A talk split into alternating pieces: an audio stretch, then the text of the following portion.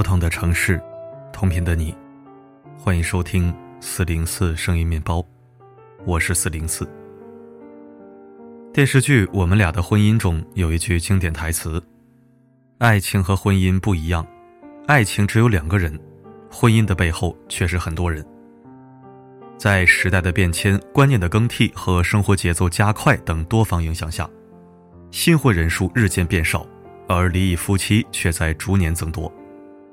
有一组数据值得警惕：我国结婚率从两千年的百分之六点七上升到二零一三年的百分之九点九，随后逐年下降。二零二二年结婚率下降到了百分之四点八，离婚率从两千年的百分之零点九六上升到二零二零年的百分之三点一。二零二一年开始实施离婚冷静期，离婚率下降到百分之二点零。结婚率下沉，离婚率上涨，风雨飘摇中，每一页婚姻的小舟都显得珍贵而易碎。以下是当代年轻人婚姻破裂的八大真相，分享给每一位儿女完婚或适婚的父母。理解症结，明白问题，帮助他们在婚姻中学会经营，少走弯路。不讲干净，房间会发臭，感情会发霉。《杨绛传》中的一句话。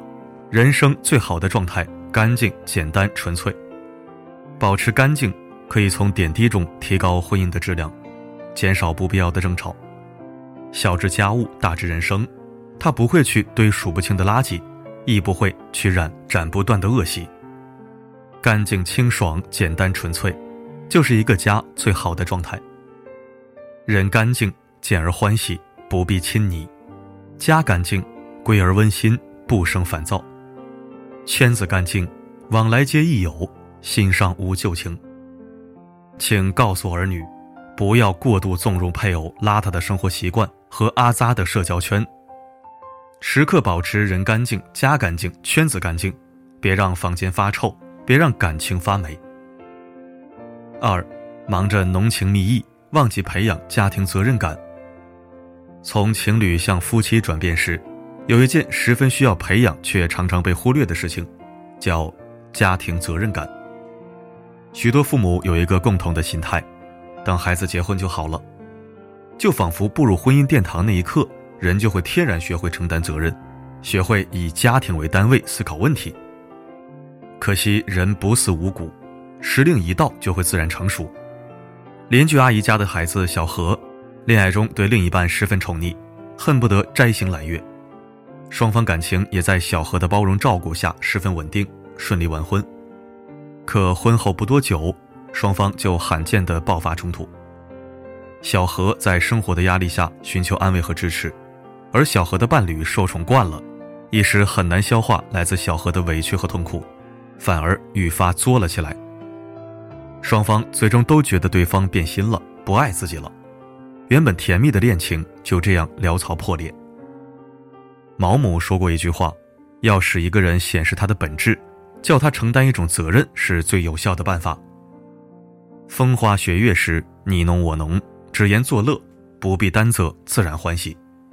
当浪漫的潮水退去，共同过起日子，才能看清一个人真实的模样。请告诉儿女，婚后的夫妻是能扛事儿的战友，任何一方不愿承担应尽的责任，都会导致感情。步履维艰，乃至破裂。三不对等的感情是杀死婚姻的最烈毒药。涂磊曾说：“爱情没有贫富贵贱，但婚姻一定要看家境。不对等的两个家庭强行因爱情产生关联，就如同一座摇摇欲坠的桥梁，并肩而行着一对颤颤巍巍的爱人。倘若成功穿越生活的试炼，固然是美如童话，可惜现实中。”往往会因家境悬殊，在物质生活高度不匹配的同时，连精神共鸣也难维持。过往二十余年的人生洗礼，并非短暂的投缘就可撼动。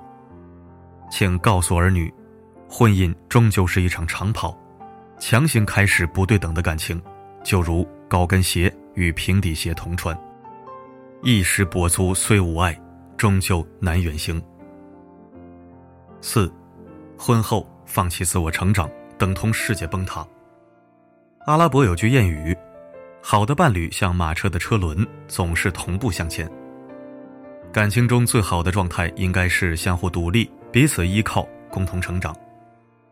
除却丈夫与妻子这一固定头衔，人的身份总是在不断的变换，对婚姻会有新的要求，对伴侣会有新的期待。当一个人因种种原因放弃自我成长时，他曾努力为自己搭建的世界就崩塌了。他从此永远的寄人篱下，再也没有属于自己的屋檐。请告诉儿女，在寻找幸福的道路上，最可靠的办法就是找到自己。棋逢对手，共同进步的婚姻，比一千句甜言蜜语粘连的感情更加稳固。五，家庭暴力。婚姻中的王牌杀手。亲密关系中有一条值得遵守的准则：凡诉诸暴力者，无权再接受爱。无论是以情绪上的暴力迫使对方低头，亦或以肉体上的暴力要求对方臣服，本质上都很相同。这是对婚姻规则最严重的破坏。无论是冷战拒绝交流、揭短攻击软肋，还是最直接的武力殴打，都是一种不予尊重，一种恃强凌弱。一旦有了家庭暴力，婚姻就痛失平等，越是姑息，彼此的关系就越发畸形而不平等。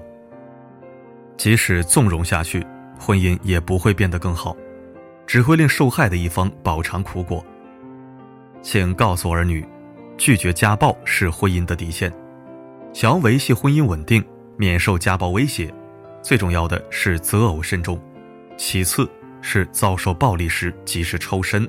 绝不姑息，不顾父母反对，难免无路可退。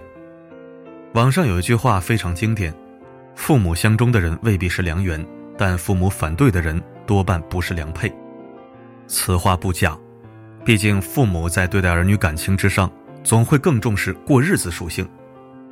当儿女沉迷于对方的谈吐、风度、气质、容貌时，只有父母会关心他的上进心、忠诚度。当儿女在意着对方的节日惊喜与浪漫表白时，只有父母会计算对方的城市离家有多远，是否能在儿女受委屈的时候及时赶到。请告诉儿女，在择偶这件事上，少跟父母顶撞，不要先入为主否定父母的观点。婚姻不只是风花雪月，浪漫之余，多听听父母从生活中捧出的经验。下一点。金钱无法避而不谈的婚姻罩门。婚姻需要钱吗？仿佛不需要。如今领证连九块九的工本费都不必再花。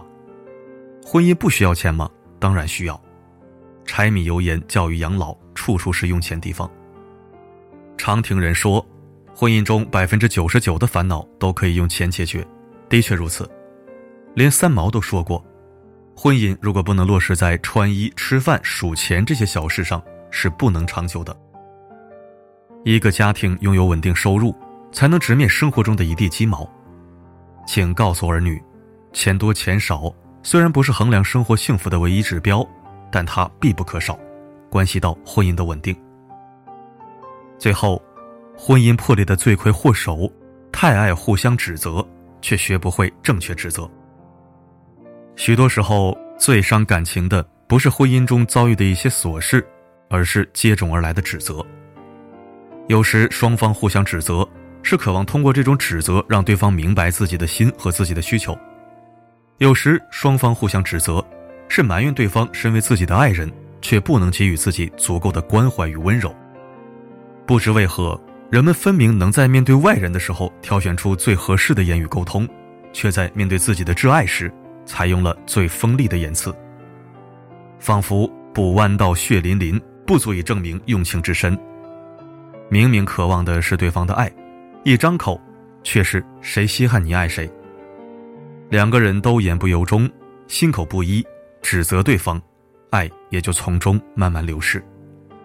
请告诉儿女，相爱的第一步是学会正确指责伴侣。